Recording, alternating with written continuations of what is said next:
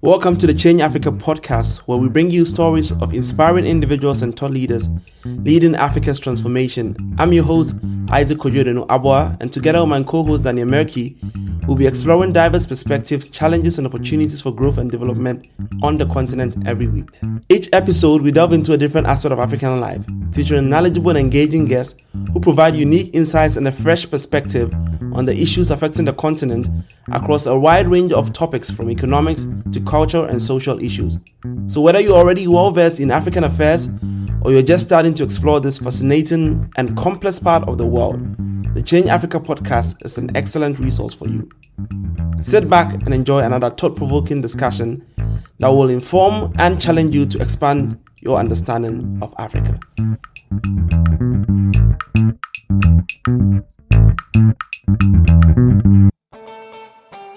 Hello, everyone. My name is Isaac Kojode and you're welcome to the Change Africa podcast. I'm here with my usual co host, Daniel Merky.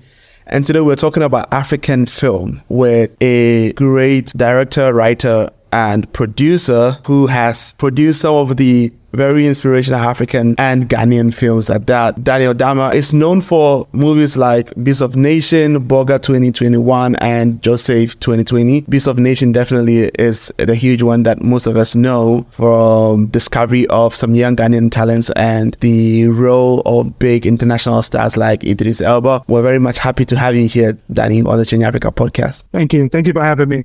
So I would like to start from your film journey. Where did you begin where did the interest of film come from? So I was born in Ghana and I was raised in India. And you know, I came back to Ghana um, years later. Uh, whilst I was in India, I went to a film set and there was a, a very famous um, Indian director at the time, Satyajit Ray, shooting a film.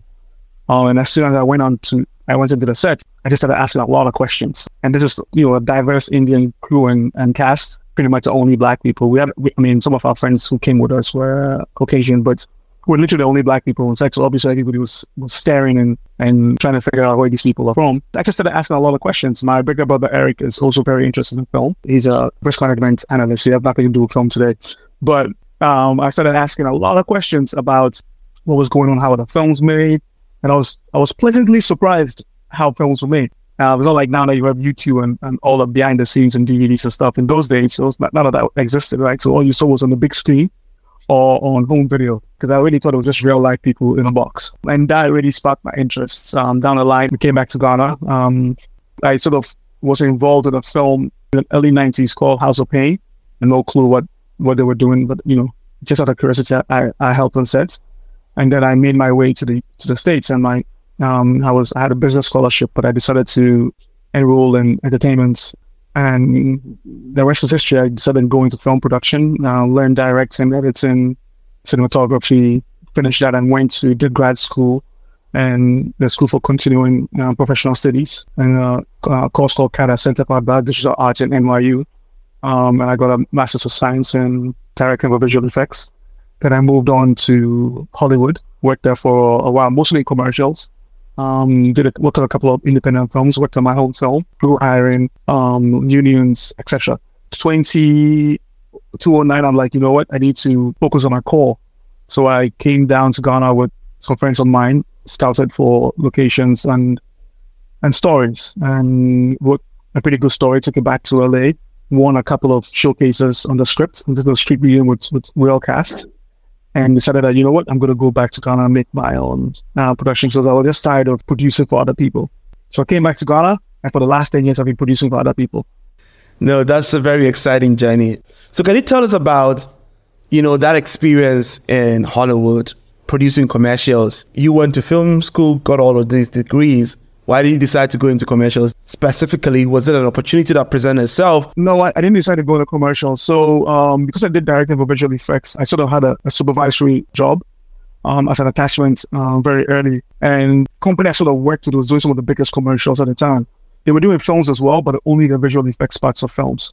Um, but for, for commercials, they were doing A to Z because commercials are very are very short and quick.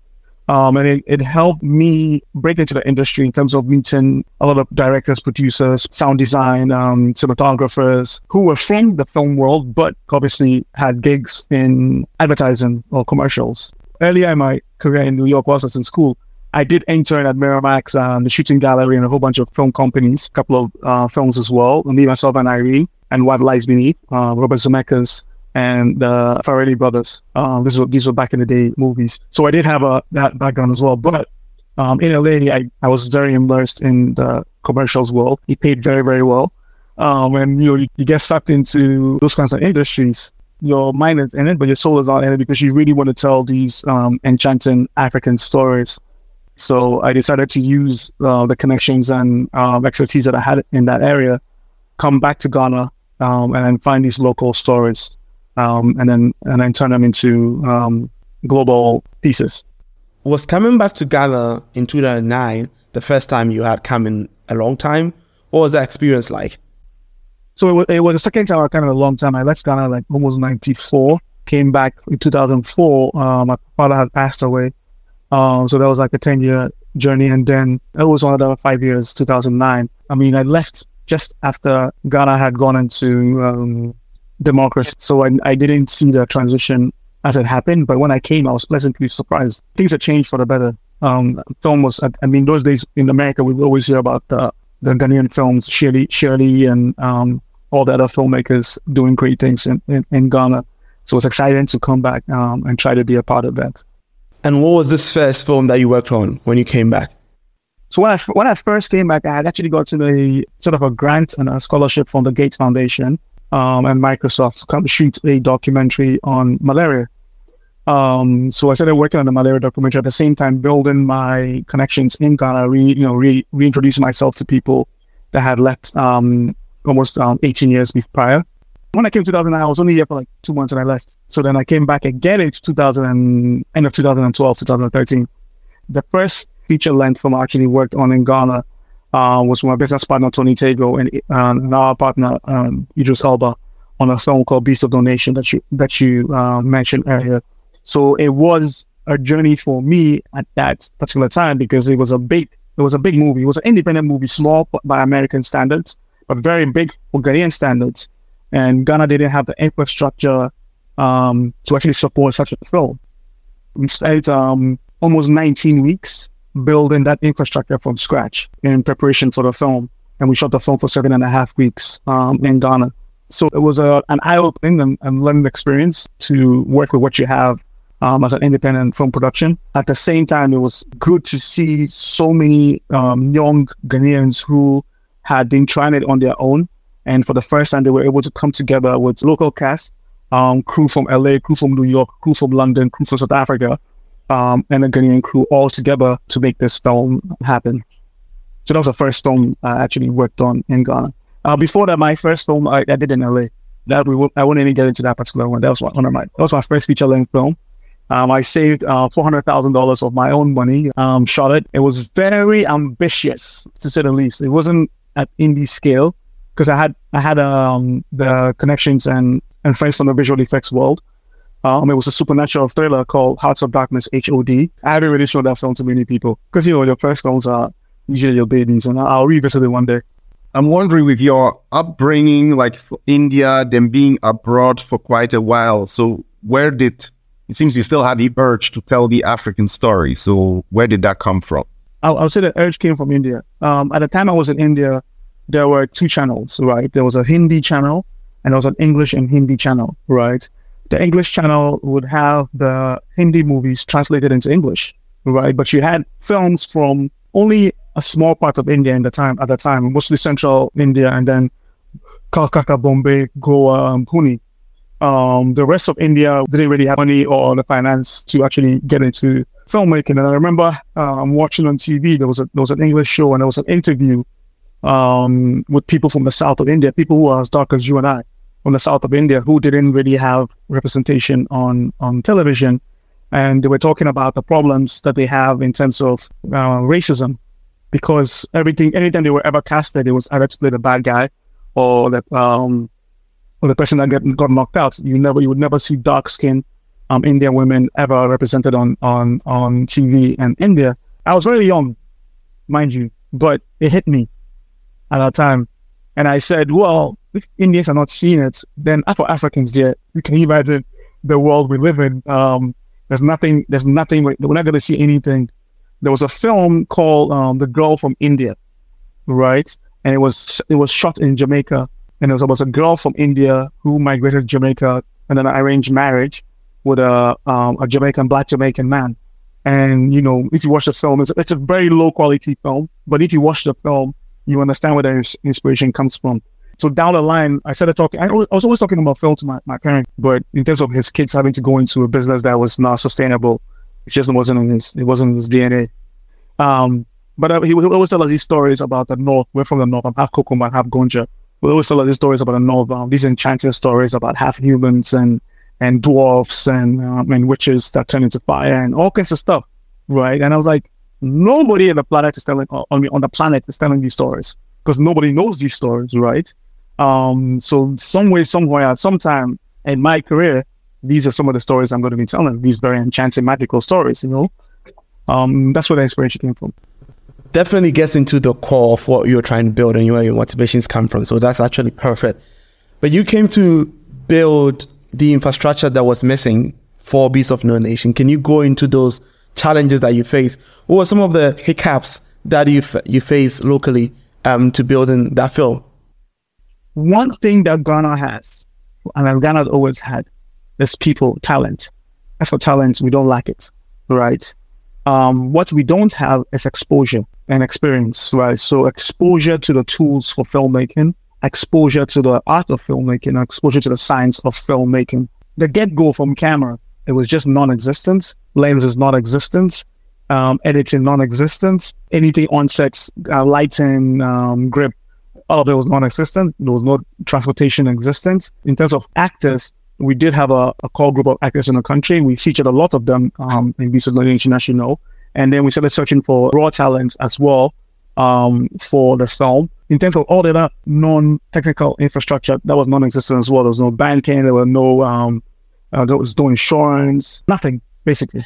Um, and to make a film like that, the filmmakers, the, the, financiers would always ask you a couple of things. Do you have incentives for films? We're like, no, we don't make films in Ghana at that level. Are we going to have incentives for it? It's not something that is approached as a topic for anybody in the country, right? Um, do you have um, edit house? I'm like, yeah, we have broadcast house, uh, I mean broadcast houses, but they cut for broadcast, and it's mostly news um, and news docs, and and a few people will cut their phones on, on a laptop, but is in no way um, prepped for a, a, feature.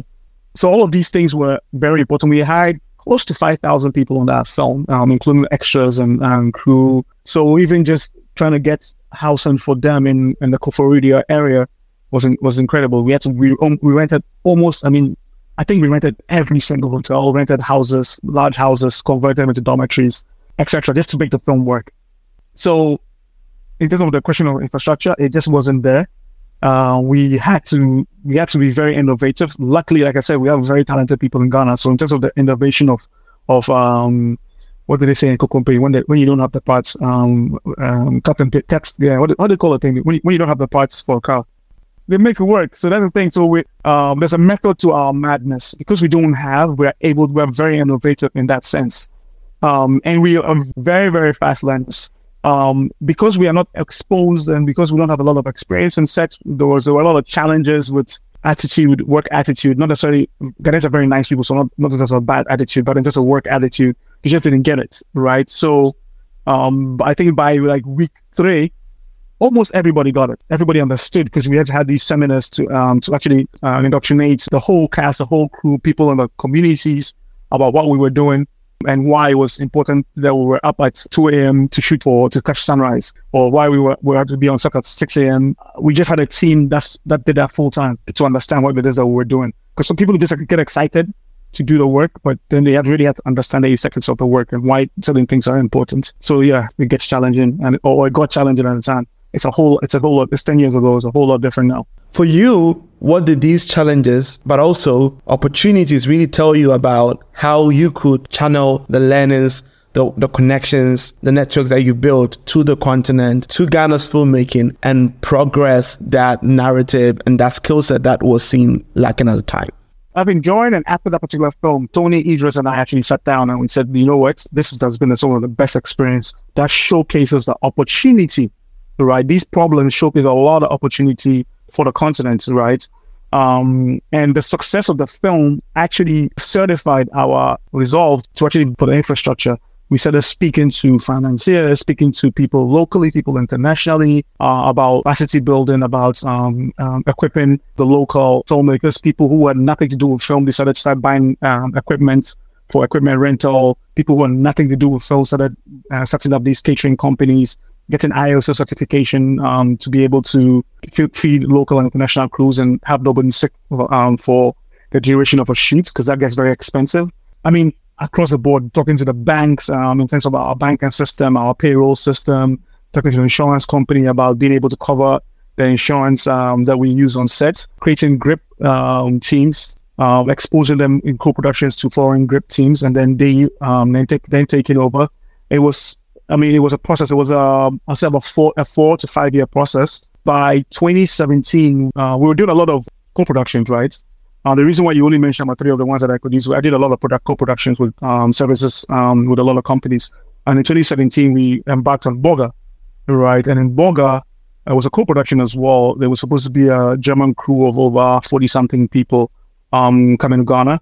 Only seven came. The whole entire crew was um, Ghanaian. Ghanaians took up all the roles fast forward to, and then we actually, when we're done, we actually took some Ghanaian crew members from here to Germany to go shoot because it was, it was, it was just more affordable and expertise. We're actually su- way too surprised that Ghanaians had that skill set because everything they had before coming to make the film was was that you know, there was no infrastructure in Africa. There was no there was no crew in, in Africa. A lot of our crew have gone on to work in full time employed in Germany, in the UK, in the in the States a lot of our crew are being employed by other African governments, Tanzania, Gambia, Sierra Leone, um, to go actually work um, in those countries. Nigeria is, I mean, our crew has been in Nigeria. I don't, know how many how many times work um, productions out there. So in terms of, like I said, in terms of talent, like we're blessed.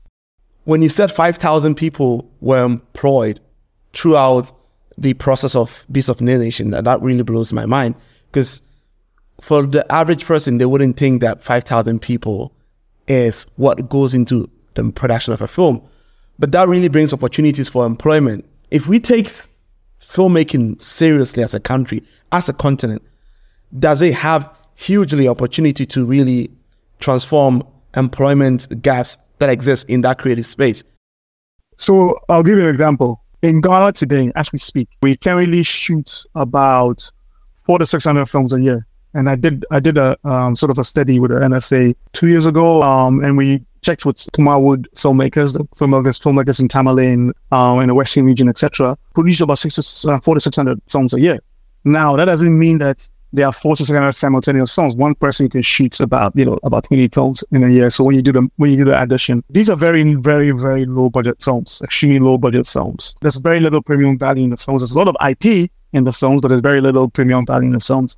Now, just imagine after those 400 or 600 films, you invested about $100,000 into each of them. You would have, um, it would still be a low budget film, but you would have some premium value into the film.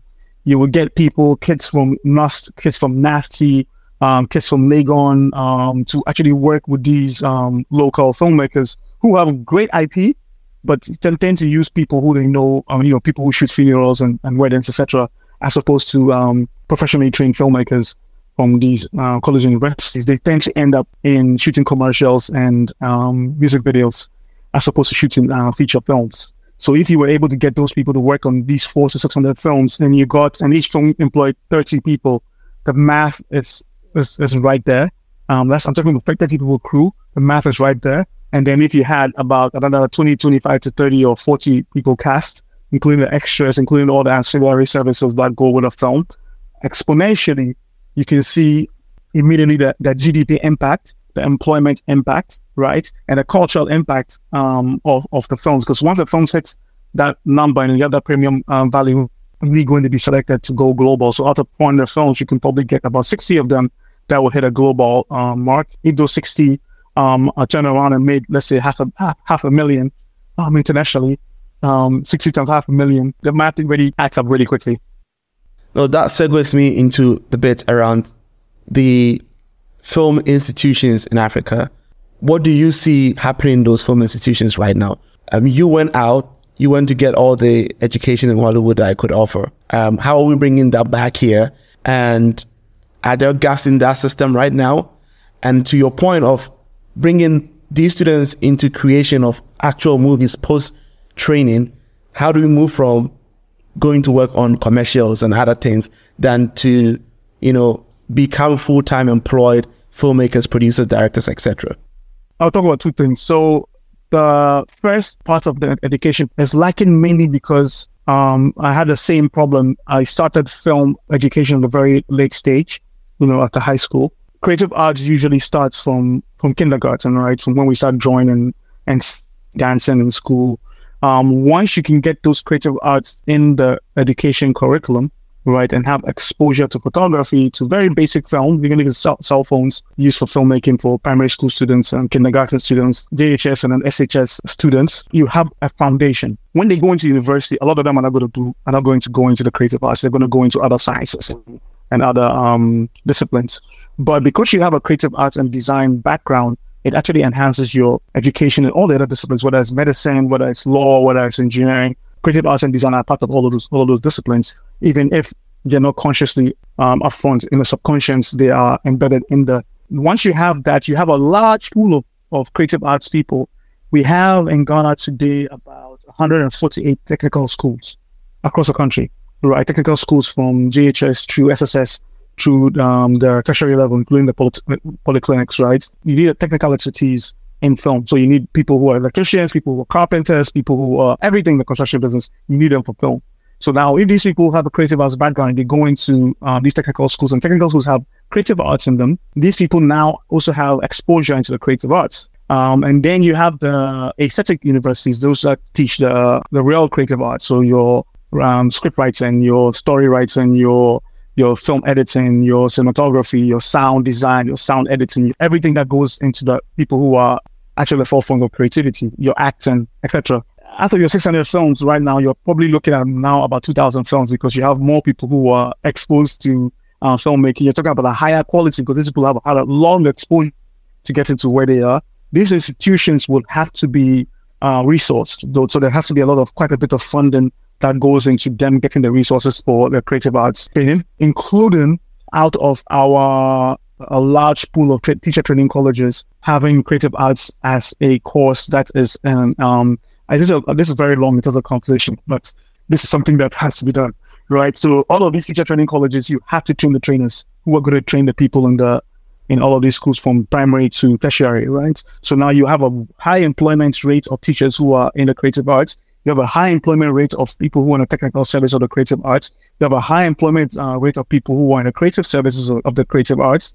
And then you have a lot of people in the financial services of the creative arts and, the, and the actuary and protective services of the creative arts because we have everything. So impactfully, the education is so, so, so, so, so, so important, right? And all of these people might not get all get jobs in Ghana. I'll say, you know how people get up and they bounce to London or they bounce to Yankee to go make some money when they get there, they actually have a uh, they have a skill set that um is, a, is of premium value. Whilst anybody would be out in America making twenty dollars an hour, somebody on working a full set will be you know thirty and above.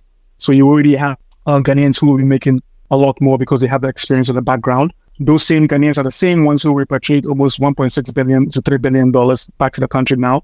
So imagine that foreign exchange, those guys will now be sending back because of the training. Uh, we've seen that in the medical industry in terms of the nurses that have left the country and how much they resource the country. So yes, education is such a, a core, core, core injector into uh, the growth and GDP um, of the country, and uh, in this case, through creative arts.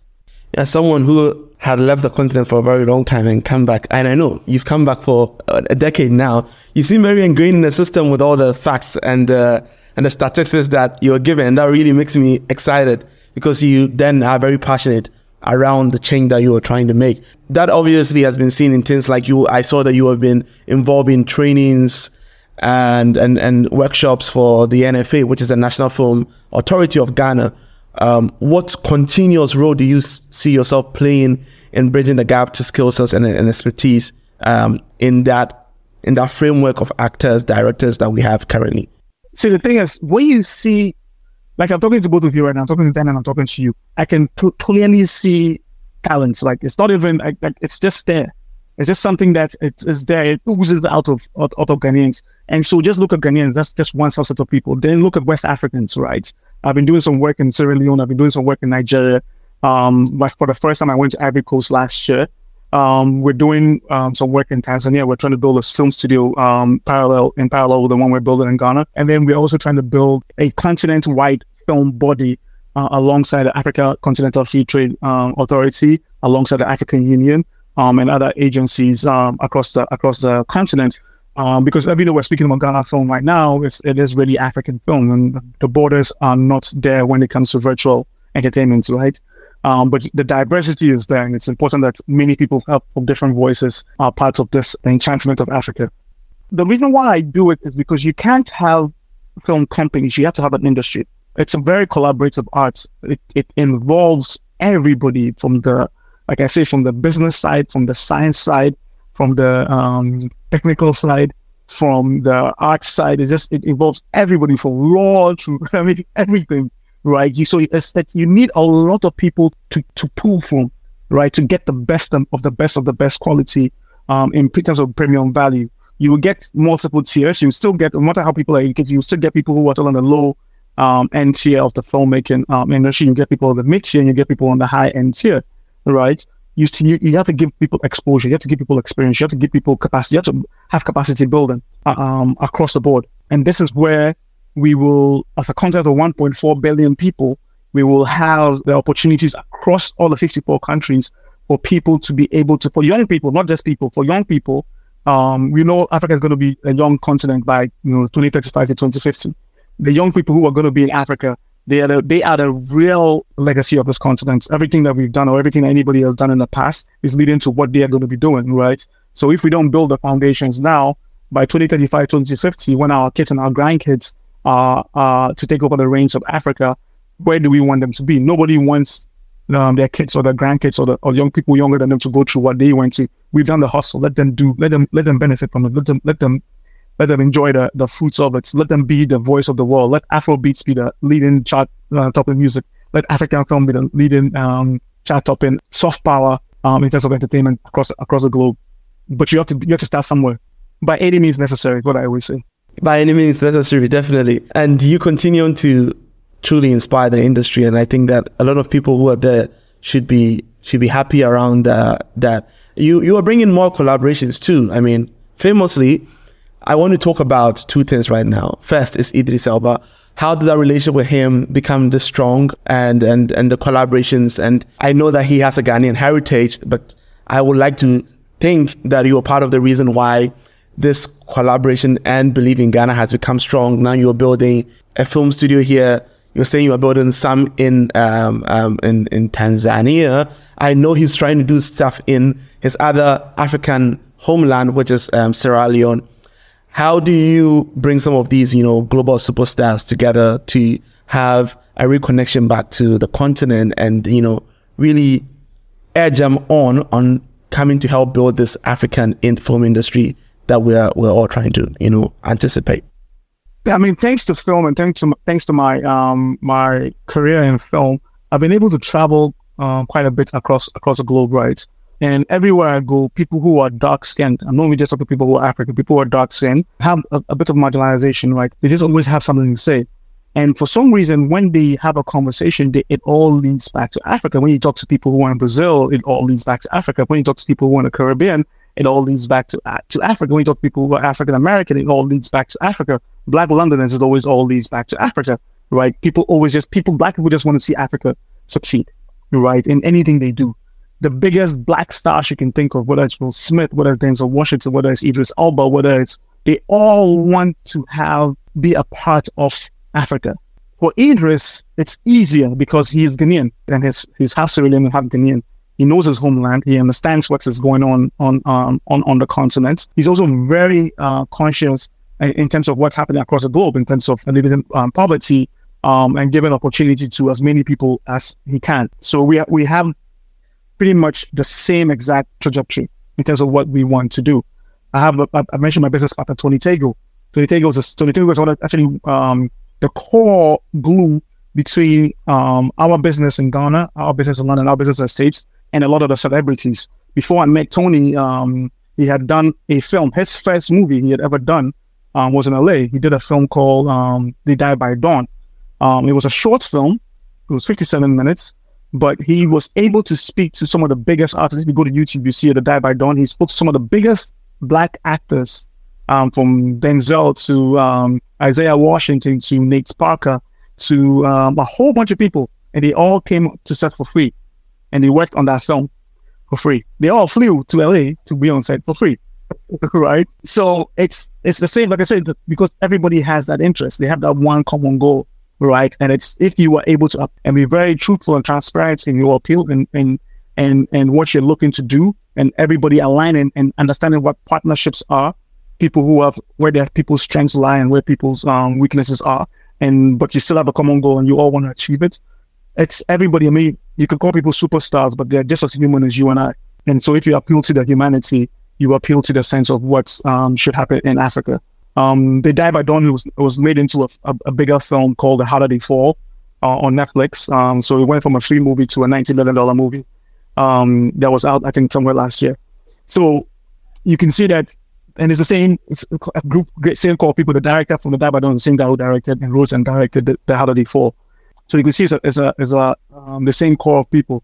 So we continue to work on the three continents. We don't only work in Africa but the core focus and the core um, um, goal is to really make Africa great again.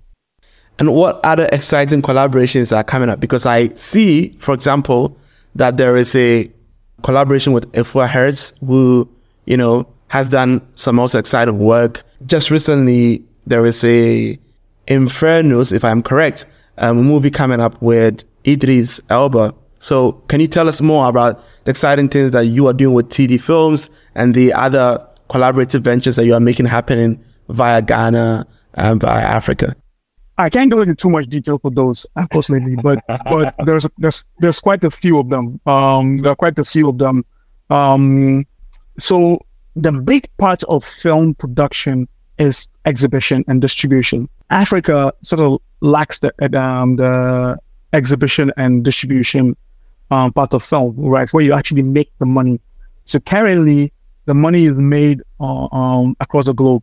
So you do a local for global um, type deal. You shoot the films locally, and you sell them um, globally or internationally. The collaborations we do are ba- mostly based on that. Right. So the collaborations we do with a lot of people are mostly based on on that local to global. We're, we're not only we're working with Idris, we're working with Afua Hirsch, my sister. She's a brilliant writer, um, brilliant filmmaker. Um, she's been doing this for a minute. Um, and she actually went to school, college with Tony. That's how they in Oxford. That's how um, that's where the, that's where the connection came from. And the story we're working on is, I mean, one of the films we're working on is a Kweku Adoboli's um, story. There's collaborations on sci-fi films sci-fi, know, sci-fi TV series, some pretty big ones um, with some big streamers. There are some collaborations on Kwame Nkrumah. There's a collaboration on the Yaa Asantewaa story. Um, the Kwame Nkrumah is a series, it's a long form series. Um, Yaa Asantewaa is a, is a feature film. Um, there are some collaborations. Uh, there's a lot of television. We have slates that we're putting together. We have our own film slates. Um, Idris has some film slates for Africa. Um, Jeymes Samuel has some film slates for Africa. Michaela Coel has some film slates so many different um, to work with and try to try to, try to make the uh, collaborative dream a, a, reality.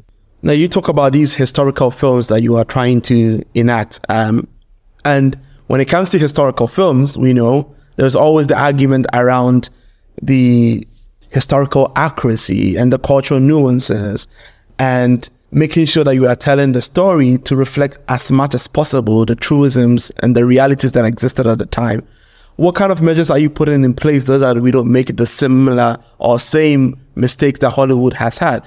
Obviously, being that we're Ghanaians, but also we are doing this in collaboration, and Africans, we're doing this in collaboration with other people. How do we make sure that we maintain the the trueness, the African identity, the the reflection of the histories in the stories as real as we can?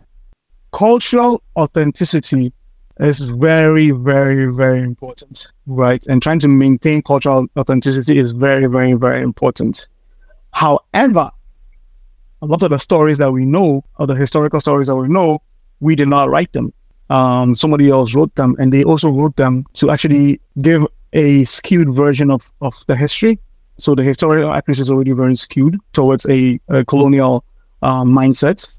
Um, so for us to be able to get the cultural authenticity, to be able to get um, a balance between tradition and modernity in terms of filmmaking um, uh, audiences, um, you have to do a lot of your own research, right? Which means that you literally have to go and find people who knew the people or people from um, traditional parts of Africa where the people actually came from. So you can you can do a lot of that, but it's very difficult because the information that is put out there is very heavily skewed. Even information that are autobiographies by by people, a lot of the publish are, are foreign publishers, right? And the editors will edit it to to say, hey, yo, this is the same way we do make films and we edit the film. The editor who's writing your autobiography saying, you know, to appeal to a European audience or American audience to sell your book, uh, we need to change this and change that and change that. So there's a lot of ambiguity in getting um, uh, cultural authenticity. It's not an easy thing. So I'm not going to sit here and say it's an easy thing, and when and we have the the formula to to um, to make sure it's that authentic. You we will always have critics. There's, there's no doubt because, for example, Kwame Nkrumah's life is a, a, I mean, it's a long life, right? To condense that life into um, even three seasons of a TV show, right, will be really edited. So in editing that, you would still have to you you will mostly focus on a lot of drama, a lot of emotional uh, ranges, so you, so you can get have a, a very emotional, gripping um, um, story. So you will miss out on of the um, intellectual accuracies, and this, these are the compromises you have to make in terms of trying to get the story out. And people who knew him, who know other other stories, or sometimes who were in the room at the time, who you didn't get to interview, will always come out and say, "Hey, yeah." It's true that Kofi slapped um, Kwame, but you don't even know how the slap happened. You're tend to retell a slap that you got read from a book versus somebody who was actually in the room when the slap happened. Um, so these are the things that you have to always look out for, and, and, and sometimes you have to compromise um, to be able to get your story out. And I want to talk about the particular film studios that um, Abil built in Ghana and in Tanzania. What, what's really the plan here? How big is it going to be? There Are some exciting progress that you can share um, about those developments? I can't share too much, but I can I can tell you um, a few uh, reasons why the studios are needed. Um, the thing about being able to tell, I mean, some of the stories we just spoke about, the, th- the thing about being able to tell those stories is you have to be able to write and have your imagination um, run wild, right? You have to be able to uh, recreate certain things that don't even exist anymore. It's hard to find very quiet spaces um, to do that. Um, that still have a conducive atmosphere beyond just shooting uh, environment. I mean, beyond just shooting. Some studios lend themselves to that, right? You are able to build locations, multiple locations, and just rapidly move from location to location, shorten the time it takes to um, make the film because it's very time is so it's an expensive uh, commodity and so on, and get uh, larger than life cinematic uh, visuals that you wouldn't necessarily have in certain real locations, right? Um, so it's very very important. It sort of narrows the gap between what we call Hollywood and um, African film right? Because a lot of what we call Hollywood, there are very few places in America that look like half of the films that are being shot in Hollywood. The, the production designers imagine these large, epic locations and and and create them, um, and the films are shot in there. We need to be able to get to that level of quality. Secondly, it is to also bring in international films to come shoot in Ghana, right? Much bigger international films, because the more they shoot in Ghana, the more experience our local filmmakers get, and capacity building is built got gotten at the highest point. Um, so to build a studio, you need to build an international quality studio that would be that you can you, that would be exactly uh, a mimic or even more advanced than a studio you find in London or, or LA or Ventura or New Mexico or, or Miami or Atlanta or somewhere. It has to be a little bit more advanced and at the same quality. The the crew must be able to come in and um, be and have the tools that are used to um, in those countries to make their films. And the local local Ghanaian crew who become um, who take over those positions should also have the tools to compete against their peers um, internationally to be able to make these these films. Um, and for us who want to make a lot of TV series, we want to have a lot of programming hours across Africa.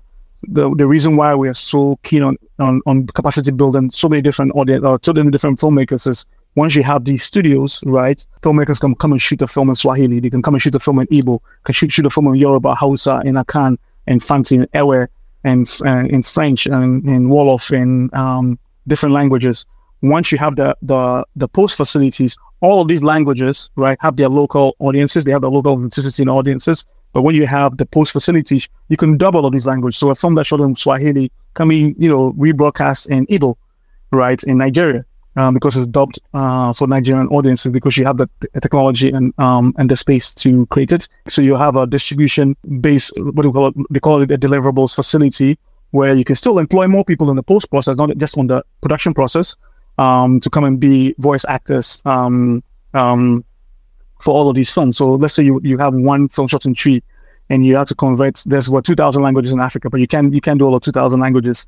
So you can do at least 80 major languages across Africa. Um, that's 80 times, let's say you have 25 characters a film, 80 times 25 times 200.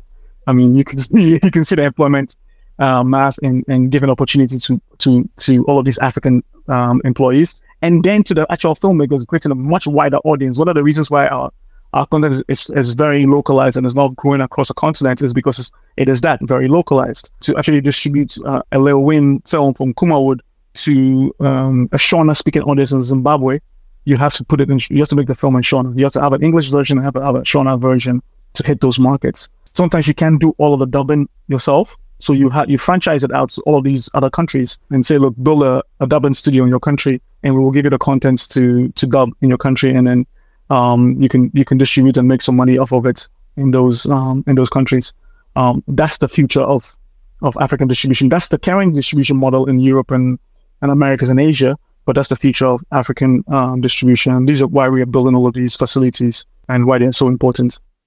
Now, I, I love the ecosystem approach you're thinking to. It's very systemic. It's not we're coming to just do films. It's like we're trying to change the entire industry and we're coming with a framework that is going to make it sustainable. That's excellent. Um, I'm quite interested in why Tanzania. Obviously, I, we know why Ghana, but why Tanzania? So in West Africa, we have um, Nigeria, Ghana, and Sierra Leone, right? Um, and then we are speaking to uh, uh, Abidjan um, because it's a huge, you know, the francophone market is very different from the anglophone market, right? The francophone market is more homogeneous. The uh, anglophone market is more segmented.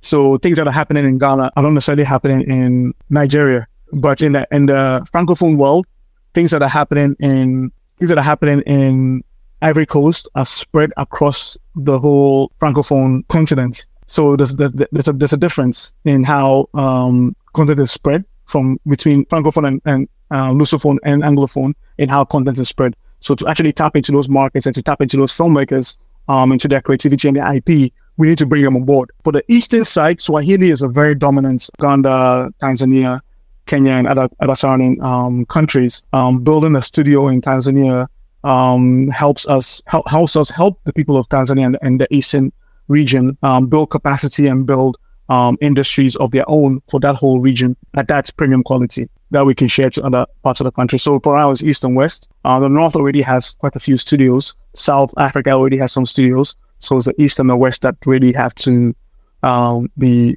put. You have to put investment in.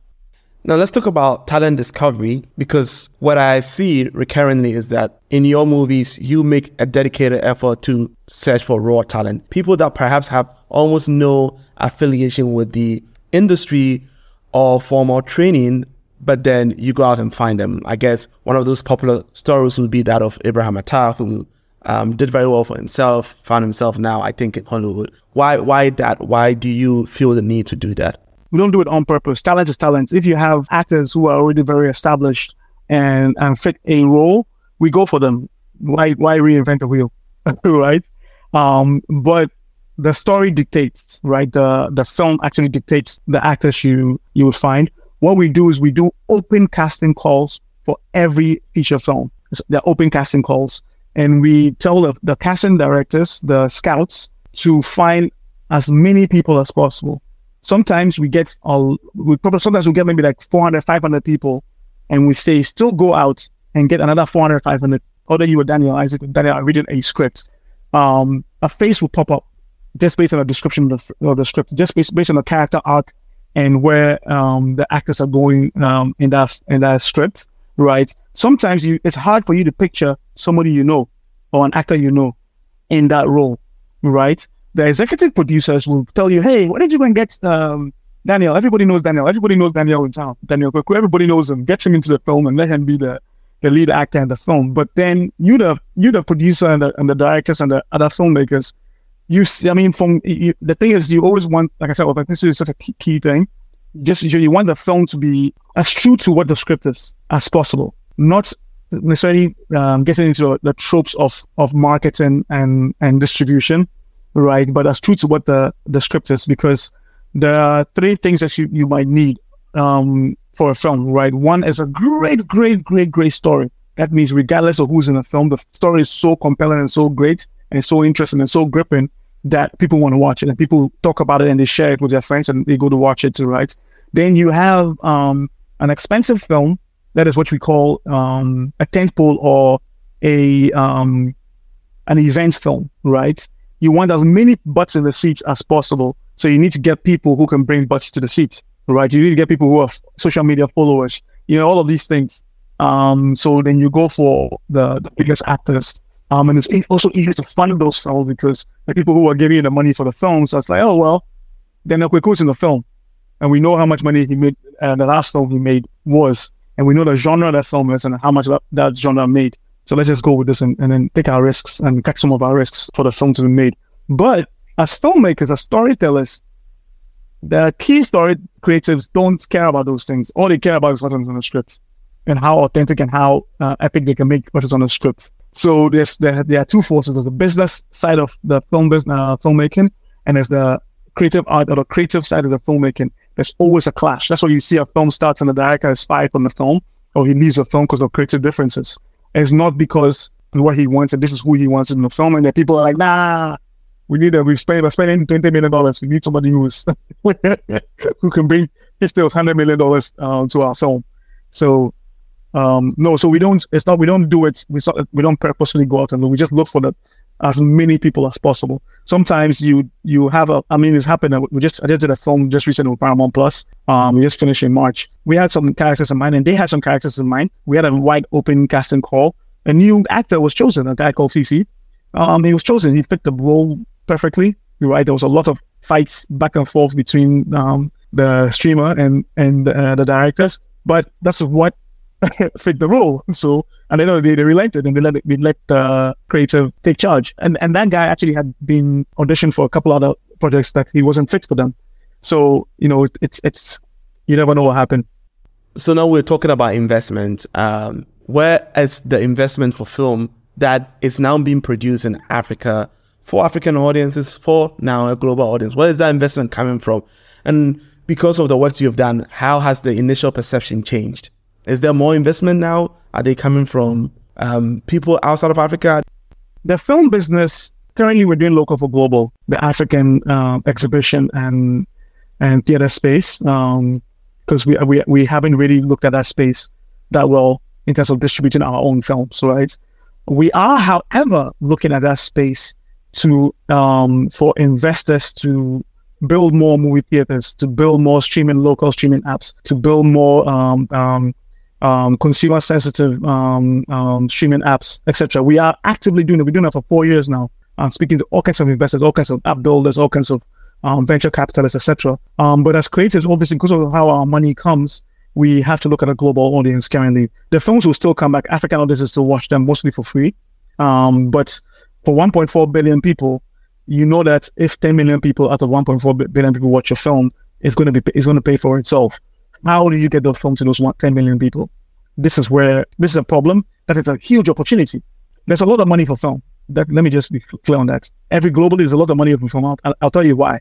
There's no other business where you release a product and in one weekend you make 600 million, 200 million. There's no other business where it happens continuously week after week after week after week after week. Right? So there's a lot of money that sits in there because a lot of a lot of um, funding takes like what four years, five years 17 months to to make returns. Uh, for the first two years, you don't even see anything. Um, but feature films and when we, and feature films, the way us producers or production companies make films, we don't make one film. We make a slate of films. We make 10 movies. And out of the 10 movies, if five hits, it pays for all the other all the other um, ones that did not hit. So the risk value, the, the risk to um, um, earning ratio, value proposition is, is, is really lowered. So there is a lot of money out there. There's money from private investors, private equity, from surety bonds, from um, in, um, film incentives. the soft money, fund holder um, um, cash. So there's funds that are out there that have a uh, have an entertainment portfolio. So there's so many ways to make money. There's actually social security uh, money as well. I've always been telling people in Ghana, as long as uh, if we let snakes snakes um, not be part of the filmmaking um, business, it's not going to go far because Snakes has built all most of the stadiums you see in the country. Snake built them, and they are part owners of them. Most of the hotels you see in the tourism industry, Snakes built them, and they're part owners of them. They're cash facilities. People come there, they pay cash, and Snake gets cash. Snake puts it back in the fund. Um, pensioners have a sustainable income for the rest of their lives. Um, so because film and cinemas are cash businesses as well, we always encourage that you know there has to be a way that snakes can be pulled fo- pulled into the fold into the discussion to invest in um, the infrastructure the cinemas, the streaming apps, etc. Not necessarily the content itself. The content itself, we can always find money. Once you can make money off of the cinemas, you always find people to give you money. Banks will give you money. Even you can take you can take loans out to make your films. That's quite interesting. Uh, talking about streaming because the argument is that Africans don't have the um, resources, say disposable income, to pay for film. Um, is that is that your is that your reality too? Or you believe that there's a way where we can en masse build streaming platforms where people are willing to pay for and make money out of it? So I shouldn't say this on the podcast, but I'll say it. So you have different markets, right? And you have different different demographics of people who go to who go to the cinema. Yes, some people don't have disposable income, right? But there's some people who don't have income at all, but they have disposable cash, right? So you have a young group of people from the age of 13 to the age of like 24. They have no jobs, right? But the one thing they can do is find money to go to the movies or find money for entertainment, find money for video games, find money for the uh, to buy credit data and just waste it on talking to themselves. I mean, it's all wasteful, but you know what I mean. There are demographics of people who are out there who actually pay for content. Um, you have, uh, depending on the genre of the film you're making, if it's um, Christian based, you have a lot of people that will pay for um, gospel for the gospel, right? So they'll pay for films that have to do with gospel because the, the connection, the religious connection is so deep. You have people um, that women that will pay for romantic um, comedies. Um, some of them who are single, mostly people, most of who are single always find enchantments and um, the hope and, and, the hope of of what kind of guy they're looking for in a film. I mean, these these are studies that have been done for the last fifty years. It's not exactly new. Um, so producers tap into that stuff um, to build genres. You'll find a lot of men want a lot of action, um, want a, a, lot of sci-fi, wants a lot of comic book um, interest, a lot of um, martial arts, a lot of horror, um, and a lot of, um, I mean, men and women, women especially like a lot of law, law and order and um, crime-driven um, dramas for, for television, as long as, as, as alongside romantic dramas. Uh, so they like situation type projects. Everybody altogether likes um, family and comedy, slapstick comedy. Um, so there's there's so many demographics and so many genres you can look at in terms of who the audiences are. In terms of income disparity, because you have 1.4 billion people across the continent. Let's just take, let's forget the continent. Let's just take Ghana, for example. You have about 11% of the population out of 34 million people. 11% is very, very significant. You have like 3 point something million people that can afford, that can actually afford to go to the cinema every weekend. Outside of that, there's a few people who can go maybe 10 times in a year. You save for your entertainment most of the time. You don't just take out for your entertainment. Right, you save for your vacation, you save for anything that um, you're going to be expending surplus income on. Um, and Africa, for example, because we don't, a lot of people they don't know when their next income is coming. They know we're not, we're not. So there's some people who are government workers and, and corporate workers, white collar workers who have monthly income, but even that you don't know. Sometimes they don't even pay you at the end of the month, right? So we don't know when our next um, income is coming. So we become a prepaid continent, right? We prepare our electricity, we prepare our water, and then when it's done, until we get money, we don't use anymore, right? So if electricity is out and we don't have light for one week, we're not gonna die, and then we'll get our electricity back and we we, we use it. We're a prepaid uh, group of people. So somehow, some way, um, the film industry needs to adapt to what is the norm. What is what's the way people spend is what you have to adapt to. Um, you can have people, you know, pay one cedi per month until the film comes out, or per day until the film comes out at the end of the month for them to go watch right? There's so many ways you can you can um because everybody in the street makes some kind of money. It's either whether it's five cedis or twenty cedis or thirty cedis or forty cedis a day, or 100 cedis or 50. So everybody makes some money. All these traders and stuff, they make some money. They don't make 100 cedis to go and watch a film, a Jackie Appiah film in one day. So you literally have to give them um, sort of a payment plan to be able to afford that film um, at a certain point. Um, and the models are there, right? The models are already they already exist for other products in, in the in the in our economies. So why don't just readapt them or re or re um, adjust them to work for film? I like the idea of a prepaid um, payment plan for film. It's, it's quite exciting, but really, it is really the dominance things. And you've made a very great argument for prepaid as to like the business model for payments in Africa. So I think that that makes a lot of sense. We'll see how that works in eventuality, but I think I like the idea um, at the face value of it. Last question I want to ask you is that if, in fact, two things. Let me do the first one. You are someone that studied VX, VFX, right? Um, in Africa, our VFX is quite, quite, quite challenging to watch at times. Um, we, we have a long way before we be able to get there. Um, h- how are you trying to get us in that? Know, uh, get us into that stage where we can have these action, excited, you know, thrilling films that bring the imaginary to the possible. Um, I know you're talking about some sci-fi movies, but what what are you doing in that area for people like me who enjoy films like that? Um, is that training going on? What what are some of the things we should expect in that?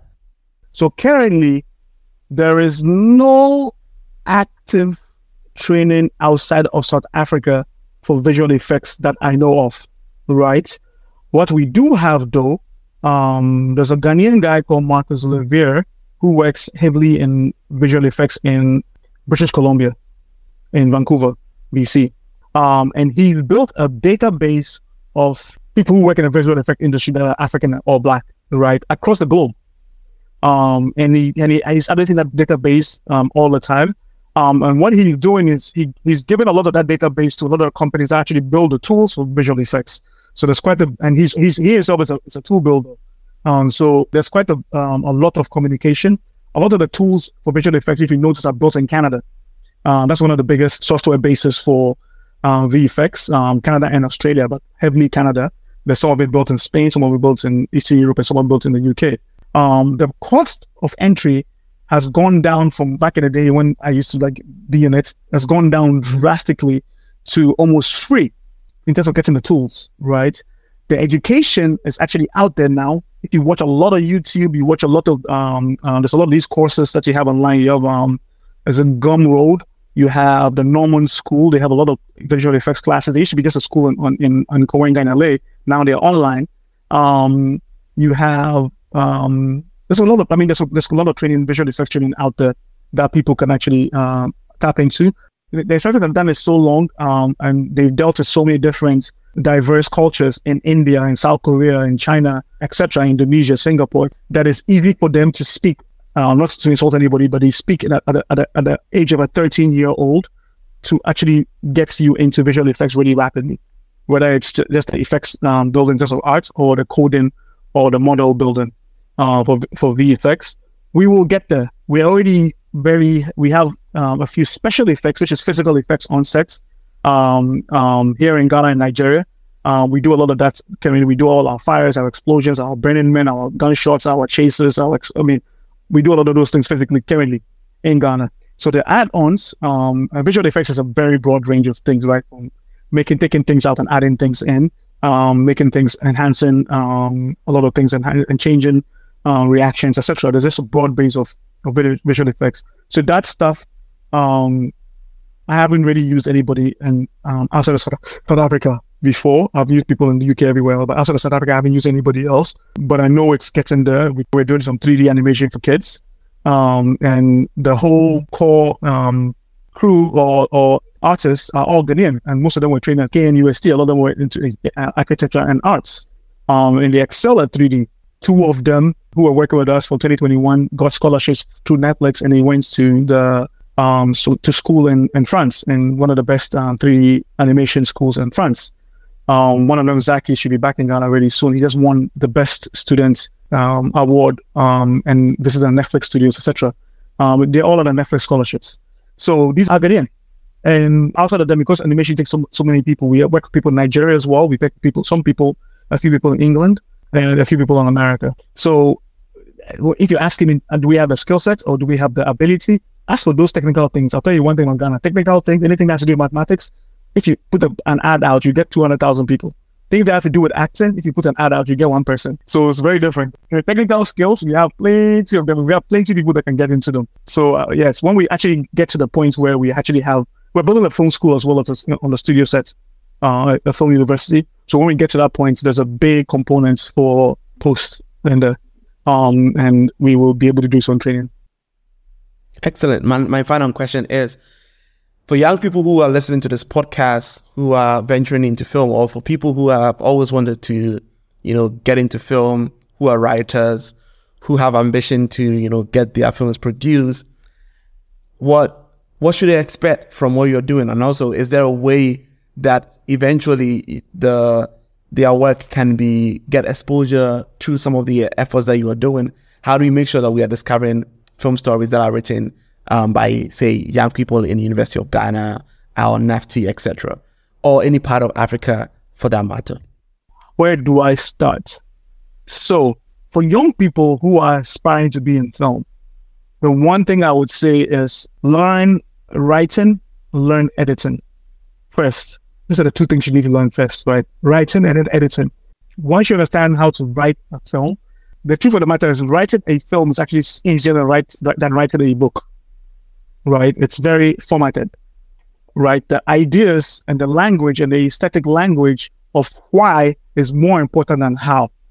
Why do you make, uh, why do you edit something in a certain way? Why that language of, of understanding of why is the first step to filmmaking how you do it will come after.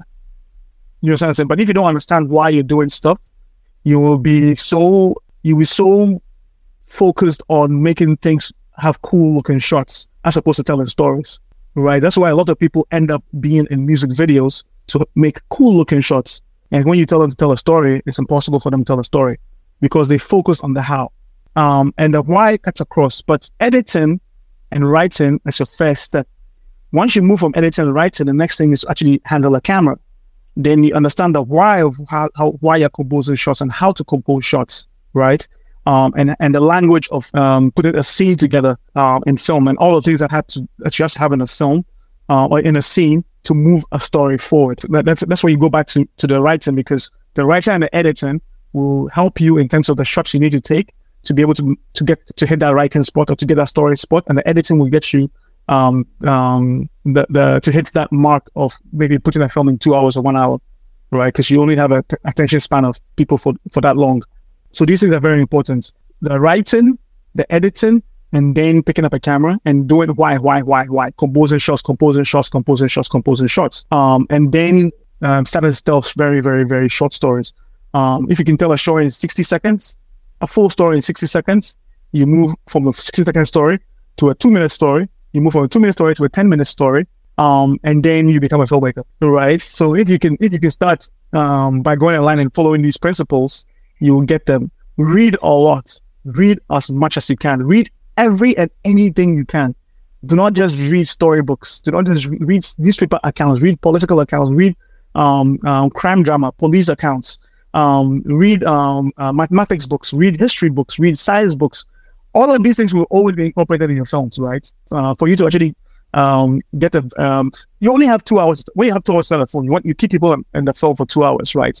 And they want to have that level of authenticity and emotional grip. As soon as you break away from an emotional grip, you've lost them. So if you have a film on a doctor and a doctor, you don't know, you, don't, you the writer doesn't know anything about biology or science, right? What are you going to tell the people about the doctor? He's just going to be speaking and have nothing to do with his career. Then you've lost the people because they know that this guy is just an actor on the stage because he couldn't do much on the stage, right?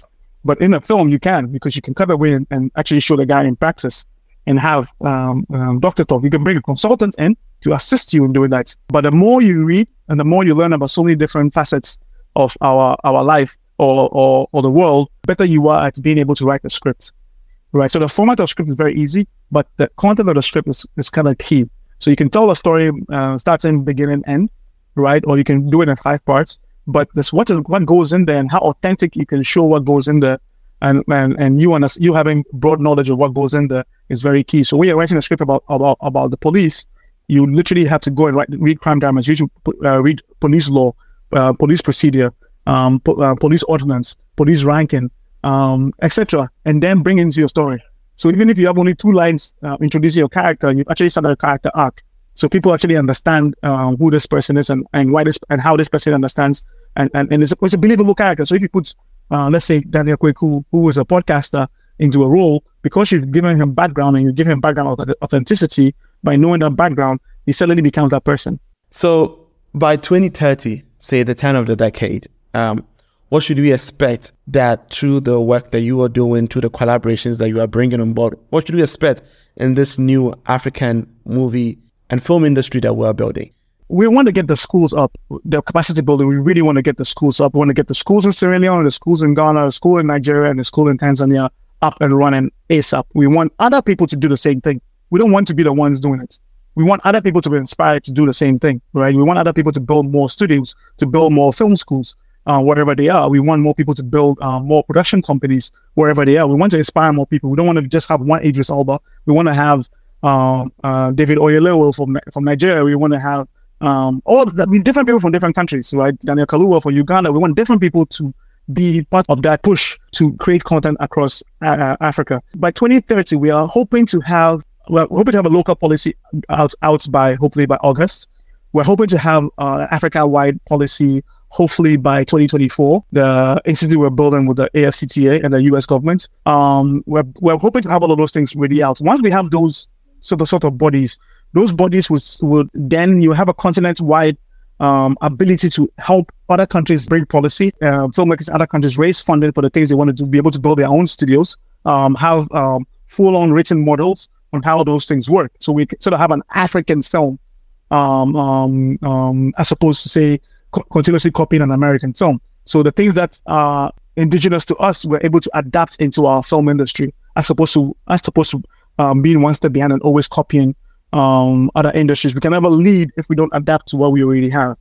Uh, you know what I'm saying? But somebody needs to actually do the research and put in uh, the papers for all countries to be, all African countries or African filmmakers to be able to get access to, to be able to build their own industry. And then we can have these collaborative um, industries across. We want to also, we're, we're, talking to a lot of African broadcasters um, across every single country, trying to find ways to syndicate um, narrative TV programming because we have a lot of free to air um, television across Africa that shows absolutely nothing but but uh, bootleg content um, from overseas. I mean, they show a lot of religious stuff, uh, some sports stuff, a lot of talk shows, but filmmakers don't get a chance to go on there because there's not a lot of money. But when we syndicate, the cost of producing TV series narratives can be offset by more TV channels than just one TV channel. So if you have a UTV in Ghana, you have a UTV affiliate in in Nigeria, you have and 54 affiliates if UTV Ghana can only put up, say, fifty thousand dollars times fifty-four, you literally have enough money to build um, a TV series. Um, so these are the models we're trying to build. Before you go, I, before you go, Ivan, one of the things what I always say is, as much as we focus on the creative aspects of filmmaking, we always talk about the quality of the film, whether the sound is good, picture quality is good, acting is good. We a lot of times we focus on that, but until you start looking at the opportunities these problems have and finding homegrown solutions for these problems on a wide scale. And that's everybody has to be doing that all the time. All the bloggers like you guys, all the podcasters like you guys, all the time. We won't move the needle. We will still be trying to make why they'll be like, why aren't you making a Black Panther? And we're, we're still trying to make a Black Panther as opposed to making um, um, telling our own um, folkloric stories, right? Um, and moving forward because we're not we don't have we're not we're not focused on solutions. We're focused on um, everybody else's solution and the problem that we have. Um, and the opportunities. Instead of focus on our opportunity, we're just focused focused on the, on the wrong things. And so, really, Tony Idris and the other people who we collaborate with, we spend our time focusing on the problem and the opportunity that the problem creates, and finding solutions to those problems, and, and speaking to everybody in other in industries, whether it's broadcast, self telecoms, radio, newspapers, um, governments, etc., to find solutions to those problems. It's been an educative and inspiring podcast with Danny Damah, who is a director, filmmaker, a writer, and I think now on the solo, well, collaborative adventure to recreating the story of African filmmaking. And it's been a very exciting um, one hour and a half talking about African film with you and all the brilliant visions that you have. By 2030, we're going to hold you up to these visions. we're praying for you, but please do, please, look, please, look, please do. It's very important. Please do. Yeah. Thank you very much, Danny, for joining us. Thank you.